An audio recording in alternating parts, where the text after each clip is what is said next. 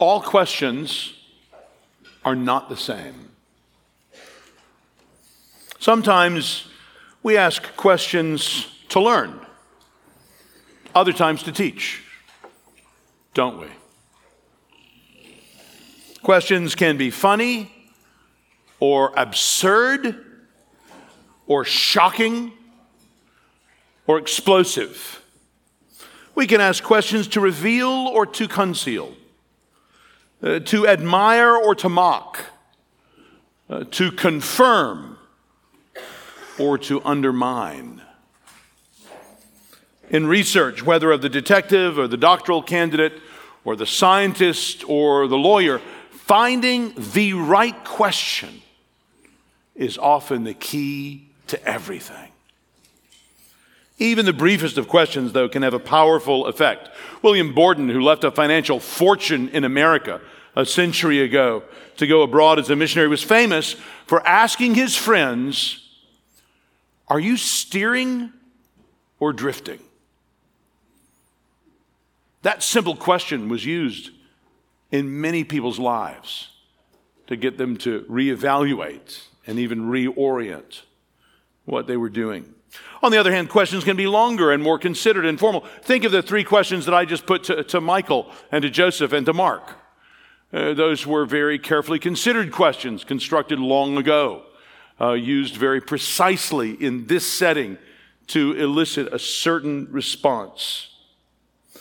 Some questions are pressing, even urgent. Circumstances conspire together to make absolutely central a particular issue. Events can seem to be arrows pointing toward a certain question and its answer, especially questions of jurisdiction and authority are appreciated in a congregation like this, in a place like the District of Columbia.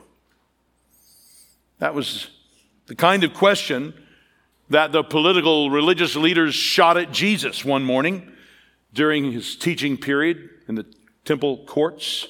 If you turn to the very end of Luke chapter 19, you'll see the event that I have in mind. It's where we left off last week. You'll find this on page 879 of the Bibles provided. And I encourage you to leave your Bible open uh, because you'll notice you will be absolutely without an outline of the sermon this morning. All you'll have are those verses. So just leave the Bible open, keep your eyes down, We'll go through them. We'll have no outline today other than the verses. So Jesus entered the city as a king, we thought of last week. He went to the temple as a king might go to his palace, his home. But you remember right at the end last week, we saw what he found there was not encouraging. A little background. The scriptures required worshipers present animal sacrifices.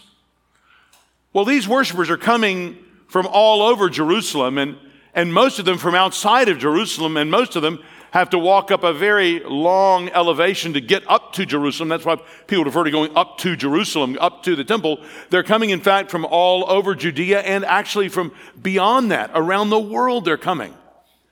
And imagine the inconvenience of bringing animals all that way. So, what developed very quickly was uh, an industry of providing sacrifice worthy animals at the temple. But there was a, a second wrinkle in this. You couldn't use unclean coins.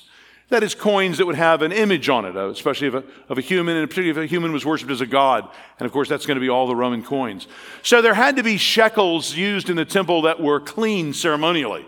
That means that for almost all the people coming, they would need to exchange the currency they brought to buy the animals to present into temple shekels, and then with those, purchase the animals that they would use in sacrifice. So there was an industry that had grown up that was there around the temple itself. And that's what we see Jesus interacting with so vigorously in the last verses we looked at last week in verses 45 and 46, where Jesus condemns the practices that were going on, saying this had become a den of robbers. He's quoting Isaiah, uh, Jeremiah there. And we see in, in uh, Luke 19, verse 45, that Jesus drove out those who sold. From Mark's gospel, it seems that Jesus did this driving out on the Monday and then came back on the Tuesday to do some more teaching. And it's this teaching, uh, the day after driving out the sellers, that's described here in the verses we pick up with this morning. Luke 19, verse 47. So that's all background. Now our text. Luke 19, 47. And he was teaching daily in the temple. The chief priests and the scribes and the principal men of the people were seeking to destroy him, but they did not find anything they could do, for all the people were hanging on his words.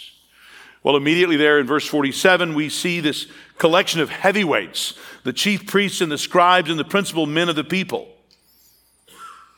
Now, Jesus had had religious leaders angry with him and opposed to him throughout his ministry.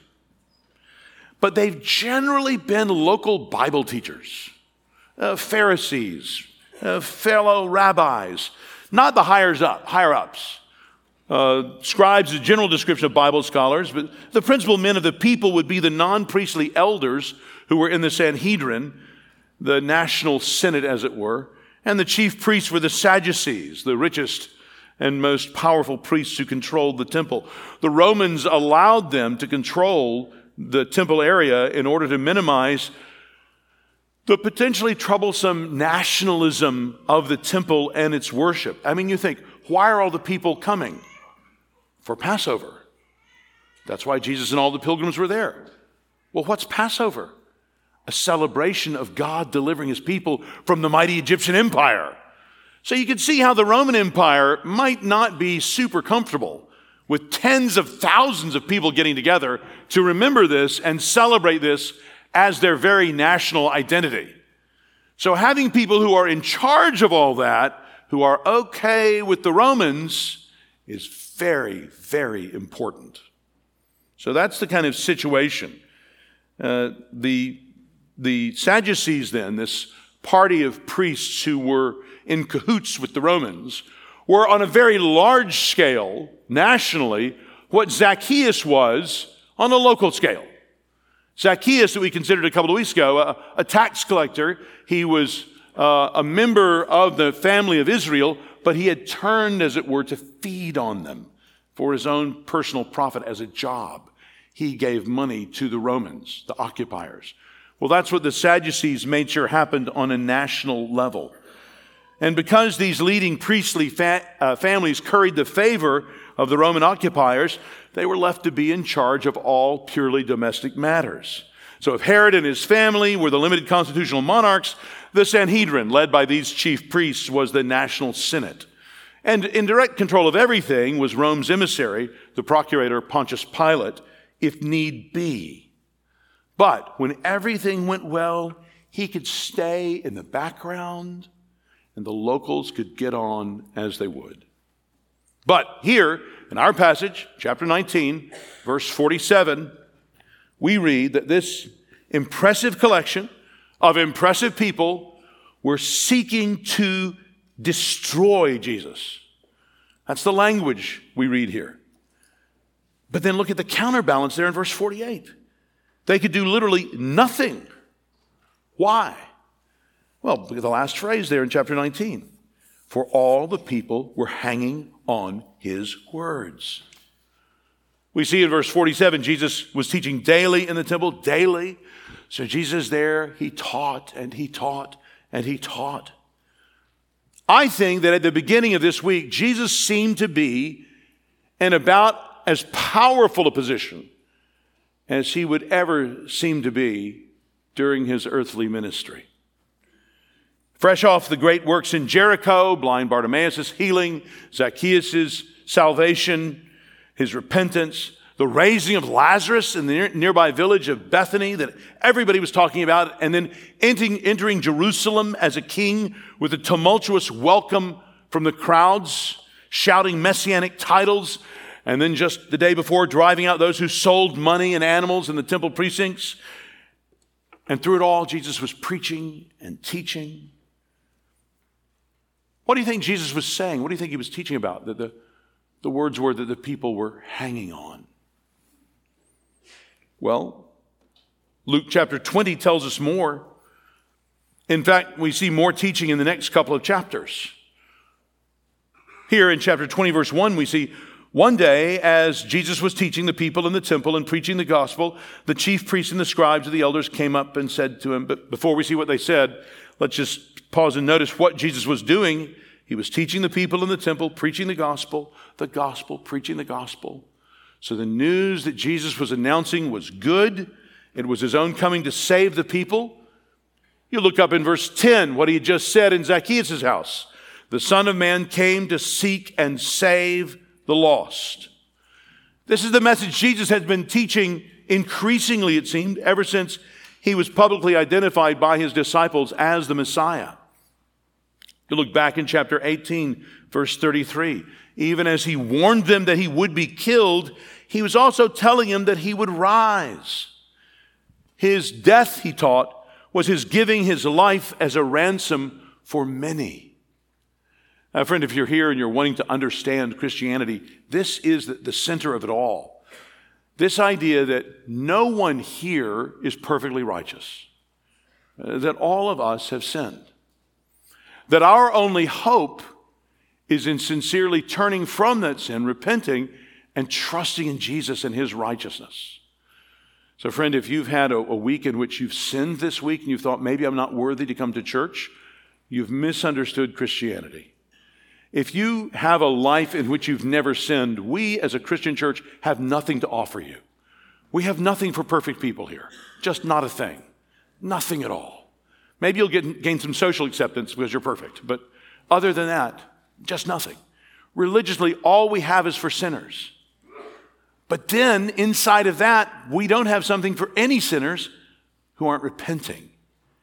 So, if you are somebody who is repenting of your sins, struggling, perhaps yes, but sincerely repenting, trusting in Christ fully, that is who Jesus came for. Specifically, to lay down his life as a ransom for many. His death on the cross was a substitutionary sacrifice in the place of all of us who would turn from our sins and trust in Christ and God raised him from the dead. He ascended to heaven. He presented his sacrifice to his heavenly Father who accepted it and calls us all now to turn from our sins and trust in him. Friend, you can have new life and forgiveness if you will turn from your sins and trust in Christ. I urge you to do that. There are so many here today who the first time they came in this building had not done that, and who some point between then and now have and are now here as Christians and as members of this church. I pray that you will be added to that number soon. This is what Jesus was teaching. Even before the cross and resurrection happened, these were at the center of Jesus' teaching. I remember a few years ago reading about a poor street vendor in London about 100 years ago who was sick in bed at home when a faithful Christian worker knocked at his door and came in and visited with him. And he shared this very gospel with him. His name was Bill. Bill laid in bed, sick. He was not doing well. He received a number of visits and seemed not to be recovering physically. And he also seemed not very interested spiritually. But then, Uh, this worker who made these visits recorded a journal. And he said in his journal, April 27th, found him cheerful but very low. His son was present. And I commenced speaking to him about spiritual matters. Bill, interrupting my conversation, said, Give him that little bit. What bit? I said. That little bit about Christ taking my place and how he had my punishment for me. That's the bit. The street vendor knew more than a lot of theologians these days. He knew exactly what the point was. He knew exactly where his hope was. He knew what he wanted this Christian worker to tell his son that Jesus was such a gracious Savior. Friends, that's what Jesus was preaching and teaching his own disciples even before he went to the cross. So Jesus and his disciples were teaching while walking around in the temple. And when you see the temple here, of course, not meaning the building in the middle of this whole complex where the sacrifices were made. But you could refer by the temple to the whole area around it, in the middle of it, uh, and everything out from there, an area about the size of the, the Capitol grounds at the end of East Capitol Street. Uh, it was covered, there were courts uh, that were covered and colonnaded all around the temple itself, and they were supposed to be dedicated to religious purposes. Uh, they were surrounded by a veritable forest of 40 foot high columns they were holding an elaborately decorated roof, and this made an immense porch for gathering and walking and talking. And this is where much of the selling was done that Jesus was removing to outside the area. This is the area that Jesus had just driven the money sellers out of the previous day. Anyway, the people, Luke says here, were hanging on his words. And this is a very unusual word. It's to be intimately tied up with. It's used in the Greek translation of the Old Testament, and that spot in Genesis where Judah is speaking to Joseph, he doesn't realize he's Joseph, and he's explaining about his father uh, back in Israel. And he's explaining how the father really can't afford to lose his young, uh, Judah's younger brother, Benjamin. And when he, when he explains it to the Egyptian ruler, who he doesn't realize is his brother Joseph, when he's explaining it, he uses this word in the Greek translation. It's the father's life, he says, hangs on Benjamin's life, intimately tied up with, uh, dependent on, reliant on. It's a, a sweet word and, and a strong one. That's the word Luke uses to describe what was happening with those listening to Jesus' teaching. They were hanging on his teaching a, stunning fulfillment of exactly what the Lord promised in Ezekiel. In Ezekiel 34, when we read, I will feed them, I will be their shepherd. When the Lord promised to come and to feed his own sheep who were being so abused by the shepherds of Israel at the time. Well, Christian friends, Jesus' words are worth hanging on. They're worth us turning to. That's why God's word is so prominent in our services here. We read our His word to each other as we did just earlier. Uh, we pray from it. We study it. We, we preach it. We sing it. We work together to obey it in every way that we can. The way we acknowledge that God has given Christ all authority in heaven and on earth is by reading and believing His word. So we try to respond to Jesus the way His people here were, by recognizing His authority. And this was as it was supposed to be when the Lord comes to his temple. That's how people should respond. That's how we want to respond Sunday by Sunday as we gather together as the body of Christ. We want to hear his word and respond with our ears and hearts. That's the, the right reception for the returning king. But that's not the only reception he got that day. When he came to the temple, we find that in the rest of our passage. Ironically, it's the religious leaders of the people, the priests, who reject Jesus' claim to be from God. Their motive was self protection, and to that end, they wanted to get Jesus to stop.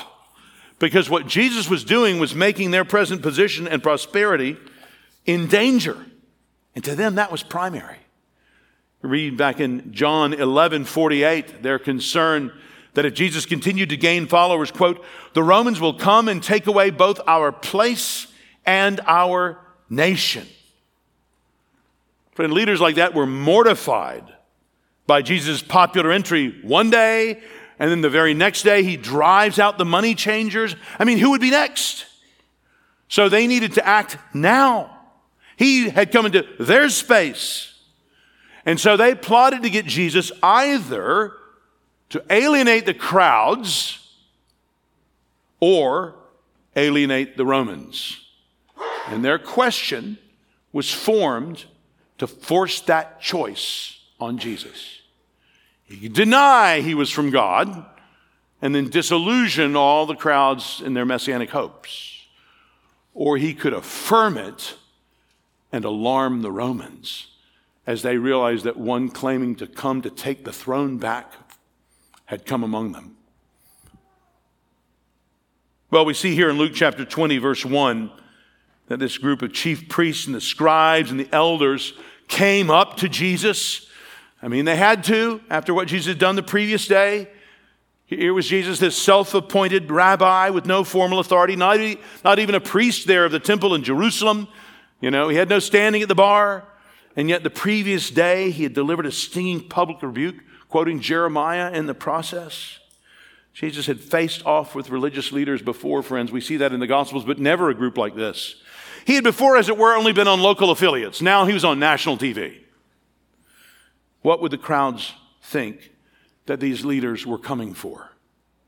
Imagine the excitement, the tension building as they walked across the vast stone courtyard. The morning sun coming in from over the Mount of Olives, long shadows, cooler morning air, amidst the sound of all those shuffling feet, the distinct sound of a number of men walking all together with deliberate purpose, coming to Jesus and the disciples. So far today, Jesus had made no scene, but he had certainly come preaching the gospel. We read here in verse 1. So they came those who were in authority over this space, the religious and secular leaders, not only of the temple, but of the whole Jewish nation. And the people around must have been wondering what was happening. Here was the one who just two days earlier had arrived in Jerusalem to the acclaim and shouts of crowds welcoming him as the Messiah, the great heir of King David. Thousands of pilgrims were swelling the city that day. Expectations were high. For several years now, the towns throughout the hills and valleys of Judea and Galilee were filled with people recounting to their neighbors what they had heard, the healing they had heard of, the sermon they had heard. And so when Jesus finally came to Jerusalem at the beginning of Passover week, interest was at a fever pitch. The watching crowd that was no doubt forming and watching were wondering, what's about to happen? Is this the national leaders coming to recognize Jesus, to acknowledge him as the Messiah? Well, the answer comes here in chapter 20, verse 2. Tell us by what authority you do these things, or who it is that gave you this authority.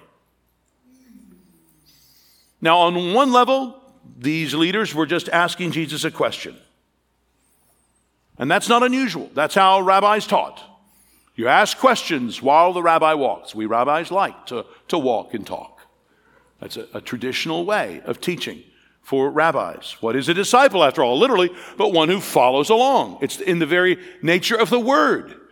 Uh, the image of a rabbi is as a peripatetic teacher, somebody who walks along, talking about life along the way expose, ex, exposing religious truths. And in a space like the temple courts with people all around, the crowds love the exchange that would come, often with humor and with insight, with reassurance, sometimes with challenge. If you just think back in Jesus' ministry, think of how many of his own teachings happened through questions, through him being asked questions, a conversation with someone. That's how he taught uh, Nicodemus, the woman at the well, uh, the disciples just that morning in the way they had seen the, the withered fig tree and commented on it to Jesus. You can read that account in, in Mark or Matthew.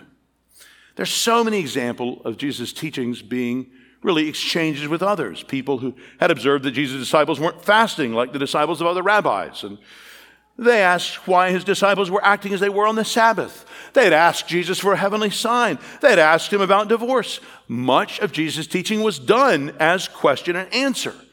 So the mere fact of him being asked a question was not unusual. But this question from this group of people on this occasion felt different. You see, the matter at hand was Jesus' authority, which it quickly became clear they did not come that morning to acknowledge. It's interesting, if you want to look back through Luke's gospel, you'll find that the common people who listen to Jesus teach immediately recognize his authority. You can see that back in chapter 4. Jesus had taught openly that he had authority to forgive sins in Luke 5. He taught that he himself and those who followed him would exercise authority in a new way.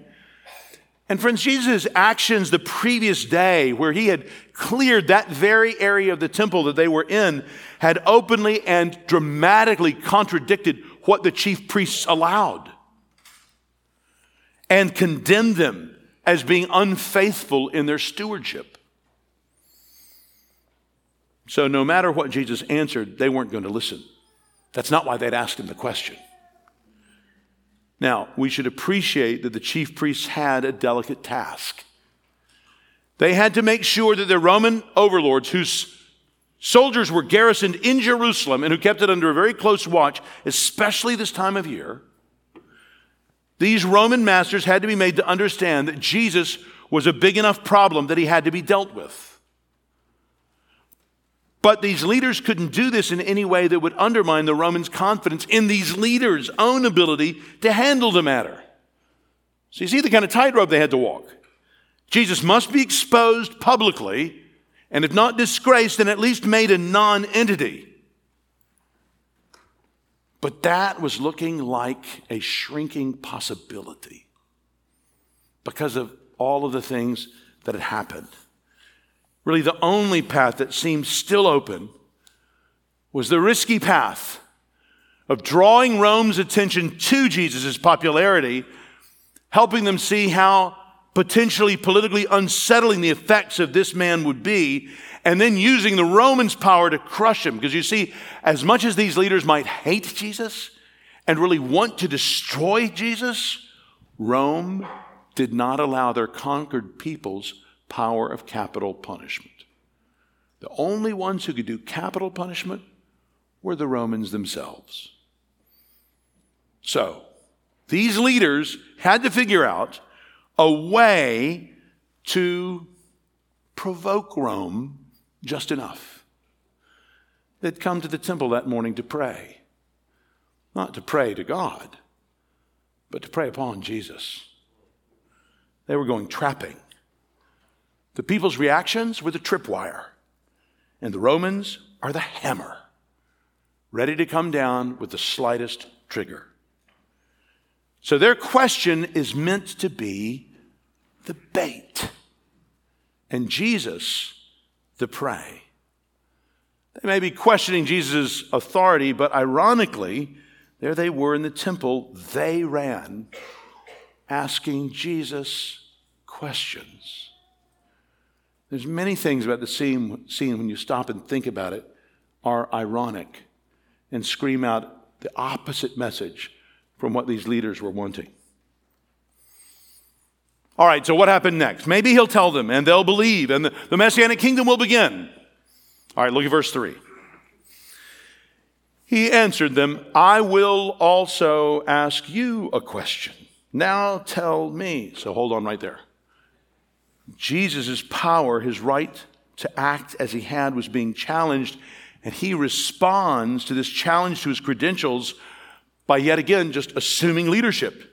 He wasn't going to be their passive puppet. He would turn the tables and question them publicly. Soon enough, in just a few days publicly, Jesus will answer their question. But for now, he would question them. He would use his question to them to teach all the people around the truth about these teachers. And you know, in that sense, him turning to questions is a lot like we see God acting with us humans throughout the Bible. How many times does God in His Word come with questions exposing us to His Lordship? Remember, where are you? The Lord asked the sinning Adam. Who gave man his mouth? He said when Moses was trying to beg out of some duty that the Lord called him to. Will the one who contends with the Almighty correct him? Remember, we heard him just a few months ago in Job, asking Job that question. How can the Lord pasture sheep that are stubborn? The Lord asked his people through Hosea. Who are you that you fear mortal men? He asked his people through Isaiah. Again and again in Scripture, God teaches his people through tough questions. Parents, do you ever teach your children through questions? We know that we're supposed to teach truth. But have you considered how sometimes the best way to do that is by asking questions? When our kids were little, one thing we used to do was take a book of Proverbs, the book of Proverbs, take the chapter of whatever the day is. Today is the 28th. Take chapter 28. We would go around and each read a verse in turn and then take turns trying to summarize what that verse was saying. Just a question to get us into conversation with each other about the truths of God's Word. Questions have a, a wonderful open endedness about them that sometimes elicit more from a person answering them than they may have even realized they knew. Do you see that? Eh, do you ask questions of your children? Does it ever help them to better understand what you're teaching them as they prepare in their own mind to answer your question? Do you see how I'm doing that even now with you by asking you questions? Even if you don't like the question, there's something almost irresistible about a question. When you hear a question, it's like the mind just has to get to work solving it, answering it, fixing it. It's just what we do naturally. It's the way the Lord has made our minds. We can dislike questions, but by their very nature and our very nature, they're hard for us to ignore. So much of my regular pastoral work is simply listening to you and then honestly asking you questions, trying to figure out the answer. Friends, in your evangelism, uh, challenge your non Christian friends to consider why they're asking some of the questions they're asking. Gently but firmly, prayerfully, help them to become aware of some things they might be trying to protect or prevent or avoid. Friends, this question of authority is an important issue for us as we understand who Jesus is. It's important for you to consider if you're here today as a non Christian. It's important for us as a church to consider the authority of Jesus. This church isn't mine. It doesn't belong to the elders that we just saw up here. Dear congregation, it doesn't even ultimately belong to you. Uh, this church belongs to Jesus. Jesus died for his own, for his sheep. Every church that preaches the gospel is his. We have to be clear on Jesus' ownership, on his authority. So these leaders had come to Jesus to exercise their authority over him by requiring him to answer their question, and instead he would turn the tables on them and put them in the position to need to publicly answer his question. You know, sometimes people think of Jesus as just a nice guy. If I become a Christian, then that'll make me a nice guy, and I'll be nice to others, and they'll think I'm nice. And I would just say there's some truth in that, but that's a very partial picture. You just got to keep reading some more of Jesus, and you'll see things like this. Because following Jesus can involve you in conflict, even with religious people, as we see Jesus himself knew. So you can come to Jesus with your agenda, but I promise you, he's going to have his agenda, and he will pursue that with you. Now, what would his question be? Well, look at verse 4, we see. Was the baptism of John from heaven or from man. Now, consider the tension of the moment when Jesus first publicly responded to the corrupt temple establishment attempting to question him. Imagine the tension that was engendered by their question and then even more by his response. This clearly, I think, now is moving over to the conflict meter in the general public perception. The baptism of John that Jesus asked about stands for John and his whole ministry.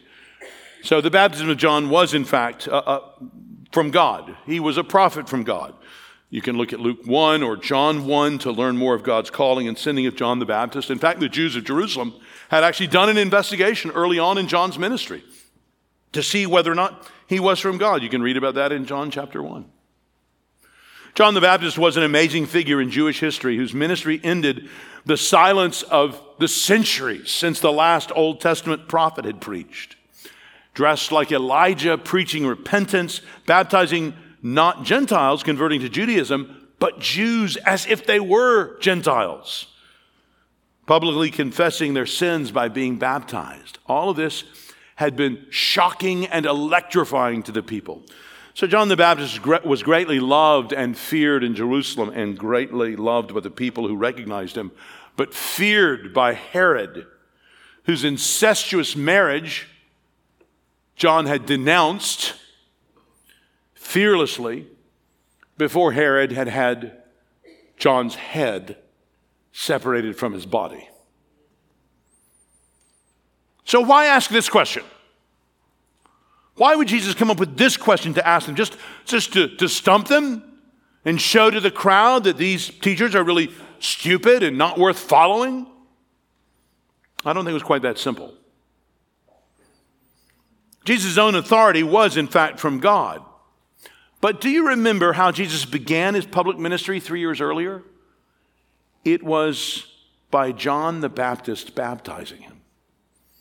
And when John baptized Jesus, you can read about back in Luke 3, the heavens were opened, and the Holy Spirit descended on him in bodily form like a dove, and a voice came from heaven You are my beloved Son, with you I am well pleased.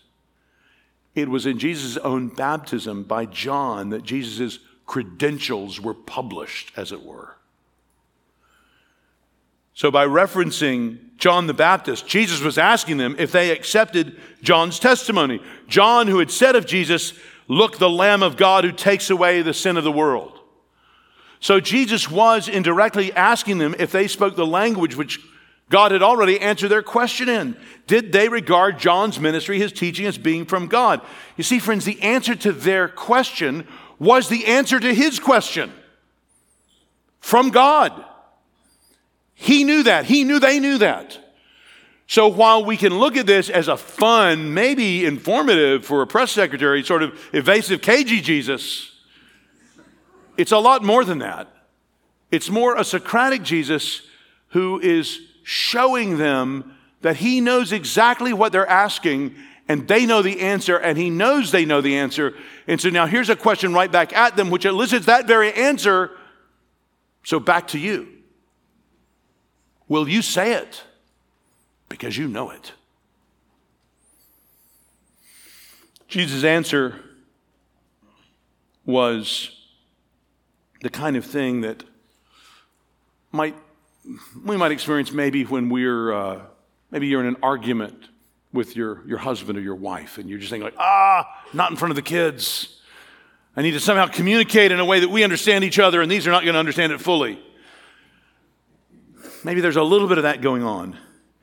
He had a little more teaching that he wanted to do. He didn't want to just come out and say, from God, and elicit that Roman hammer then and be crucified on Tuesday or Wednesday because he had more that he wanted to teach.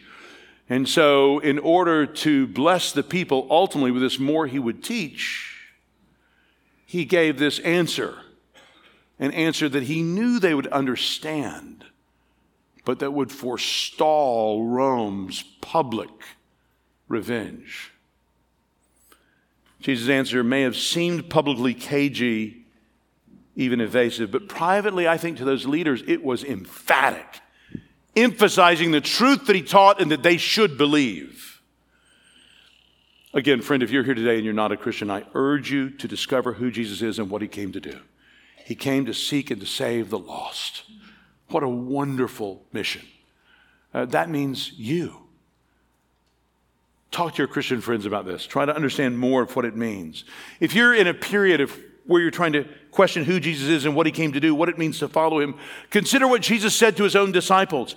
Whoever has my commands and obeys them, he is the one who loves me. He who loves me will be loved by my Father, and I too will love him and show myself to him. Is Christ showing himself to you today? Are you understanding who he is? Kids, you don't have to be 30 or even 20 to come to know Jesus. You can come to know Jesus at 10. You can come to know him, to understand him, to take him as your own Savior. Speak to Christian friends, a Sunday school teacher, speak to your parents about what that would mean for you. My Christian friend, you might want to take a leaf out of Jesus' book here and when you're talking to your non Christian friends, instead of just telling them things, Ask them questions. In this regard, there are good books out there for you to read by Randy Newman, by Mack Stiles. Os Guinness's book, Fool's Talk, is really good for this, helping you form some of those questions. Anyway, back to our story. Jesus' question was a harder one for these leaders than we might at first guess. So look at verse 5. And they discussed it with one another, saying, If we say from heaven, he will say, Why did you not believe him? You can just see these leaders surprised by the way Jesus responded, this question, pulling back into a huddle, not expecting this, talking it over, reasoning with each other, maybe even arguing. And just understand, these religious leaders are not asking each other if the God they profess to worship had in fact been communicating to them through John the Baptist. They're not having a theological conversation. No, I'm not sure they were used to talking about things like that. Rather, they were justifying to each other why they can't publicly acknowledge John, because then they would be found to be at fault for not having believed him when he was alive and preaching to them, perhaps even for not believing John's testimony about Jesus. Friends, how could those who led God's special people, those who taught God's law, those who were in charge of acting out the lessons of the sacrifices, how could these people be so callous to God's special revelation of Himself? To the Lamb of God who came to take away the sin of the world, to the very Son of God incarnate standing in front of them. I have to tell you, staring at this passage and meditating on it, it's scary to think how familiar you can be with God's word and be a complete stranger to God. That's what these leaders are showing us. According to the Bible, though, we've all been made in the image of God, we've all rebelled against God. The problem isn't that we're dumb, but that we're bad. All of us apart from religious education, just who we are. We have thrown away whatever the good gifts are that God has given to us, a fellowship with Himself, and we are all spiritually blind by nature, hard hearted toward God and others, and deeply confused in our thinking about Him. The Bible calls us all now naturally dead in our sins and transgressions. And my friend, that's the truth about you. Regardless of how eminent you are in your field, or successful you are in business, or satisfied you are in friendships, or popular you are at school, or good at sports, or promising in your job, or valued at work, or loved by your family, you stand liable to God's judgment because God is good. You stand in need of a Savior. And if I could say a further word to you, you won't find it by simply standing around and talking to each other, just with your non Christian friends. You see here, they discuss it with one another. What light is to be found there? These are the people who are also self interested, who love the darkness. What truth among those who are just trying to avoid public rebuke and shame? My non Christian friend, that Christian you know, that is part of God's grace in your life. Latch on to them, uh, talk to them, keep pursuing them. Even if they think you're taking too long, you keep pursuing, listening, watching, learning. That Christian you know is part of God's amazing grace in your life. Brothers and sisters, let us resolve not to be like these here who teach God's word, but who do not quickly obey it ourselves. Let's not be like that in our homes or in our offices or in our friendships here at church. Pray that God make us eager, sincere, humble disciples, simply shaped by His truth. Pray that even now, as we listen to this portion of God's Word, as we study the Bible together this morning, pray that God will help us not to protect our sins and so hurt ourselves. That's what these leaders were doing. But may God help us now to learn the truth and trust Him and so protect ourselves and forsake even our dearest sins. God preserve us from such hypocrisy as we see among these teachers here. Anyway, that's how these teachers could get it so wrong. So that leaves us with the conclusion that, as wrong as they may have been, these, these teachers will have to speak up about John the Baptist. They're going to have to come clean in front of the crowd. But we find in verse 6, the leaders were unwilling to denounce John the Baptist. Look at verse 6. But if we say from man, all the people will stone us to death, for they are convinced that John was a prophet. John the Baptist was very popular. They're convinced that John was a prophet. The people did recognize Jesus' authority, or John's authority better than the religious authorities did. Truth never leaves those who hear it in neutrality. You either accept it and so receive more, or you reject it and so erode your grasp on the little you may already have. Beware of deceiving yourself, my friends. Don't assume simply because you truly do think something, you have so called my truth, that what you believe really is true. Now we see even more clearly the depravity of these religious leaders. These leaders are not investigating to find the truth, they are consulting to forecast the results, the spin. They're more interested in tactics than in truth. After all, their livelihood depended not upon what they thought was truly the case, but upon appearances and knowing how the crowds would respond. I wonder who here in our own city could relate to such a situation. If we're honest, we know ourselves and we know we don't have to be in politics to be more concerned about what people think than about what's really the case, about what God knows. What do you most fear this morning? The opinions of others? Your wife? Your employees? Your parents? your followers on social media, your teammates? Do you fear those who look up to you or suspect you? Those you most fear are those who control you. They are the ones you serve. We are made to finally fear God alone, to reverence and obey Him. Pray for us as a church that we would always prefer truth over convenience, that we would always be attentive to God's word and obedient to the Lord. I thank God how much He has clearly worked that in this congregation. It is a joy to pastor you. I regularly have occasion when I'm with other pastors to talk about you and to brag about you and to praise God for the evident work that He's done among you. Back to the story. Okay, so if this is the leader's bind, what can they say?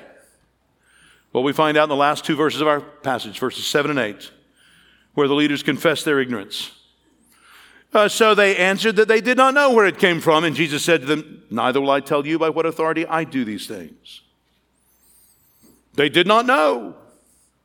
Ah, these leaders were lying. The truth is, they didn't want to say because they wanted to protect their own jobs, their status, their position, they valued those things more than God's truth, even though they had just asked God Himself a question. Neither will I tell you. By denying the divine nature of John's mission, they rejected the answer Jesus would give them. And they all knew that. Even their unwillingness reveals the truth about them and their state and their discernment and their stewardship. We can see now what Jesus did. He exposed the leaders' blindness to the people watching, and he exposed their duplicity to themselves, while at the same time making yet another implicit claim to have God's authority, because he answered a question which presumes the answer is from God. So, yet again, here in the temple itself, in front of the Sanhedrin, he is now claiming to have God's authority in a way that he knows the leaders will understand. They've heard it from him. John acted with God's authority. John taught that Jesus was the Lamb of God come to take away the sin of the world. But they were at least publicly deaf to these notes.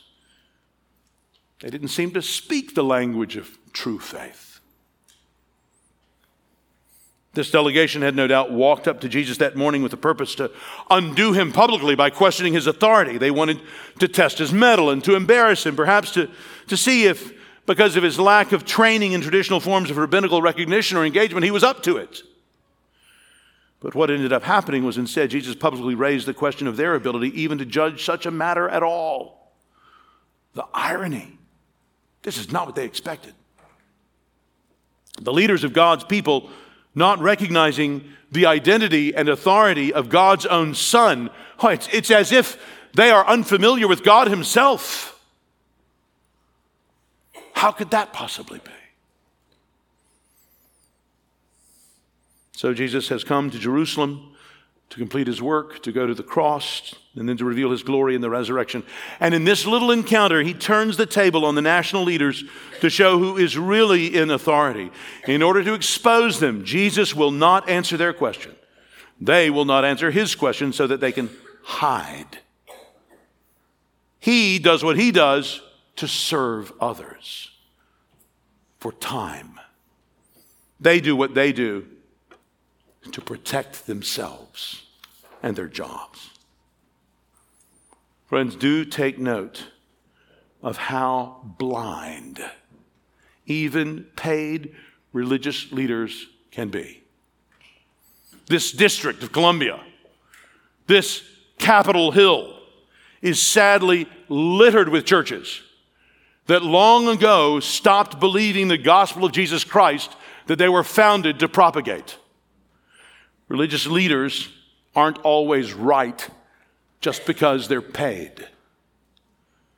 So we should all study God's word and believe what we find there, even if it's inconvenient to us or unpopular.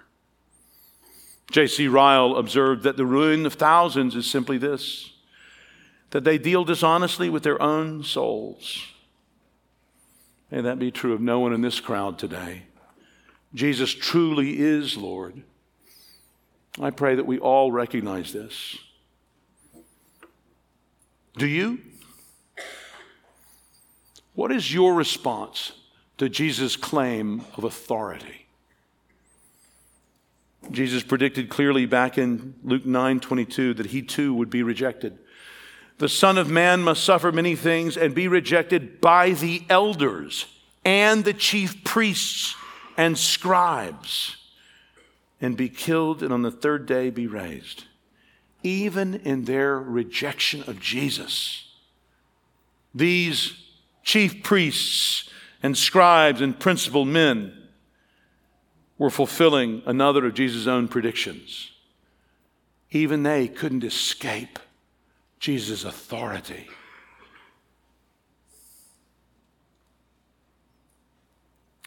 So, what about you? What do you make of Jesus' authority? Let's pray.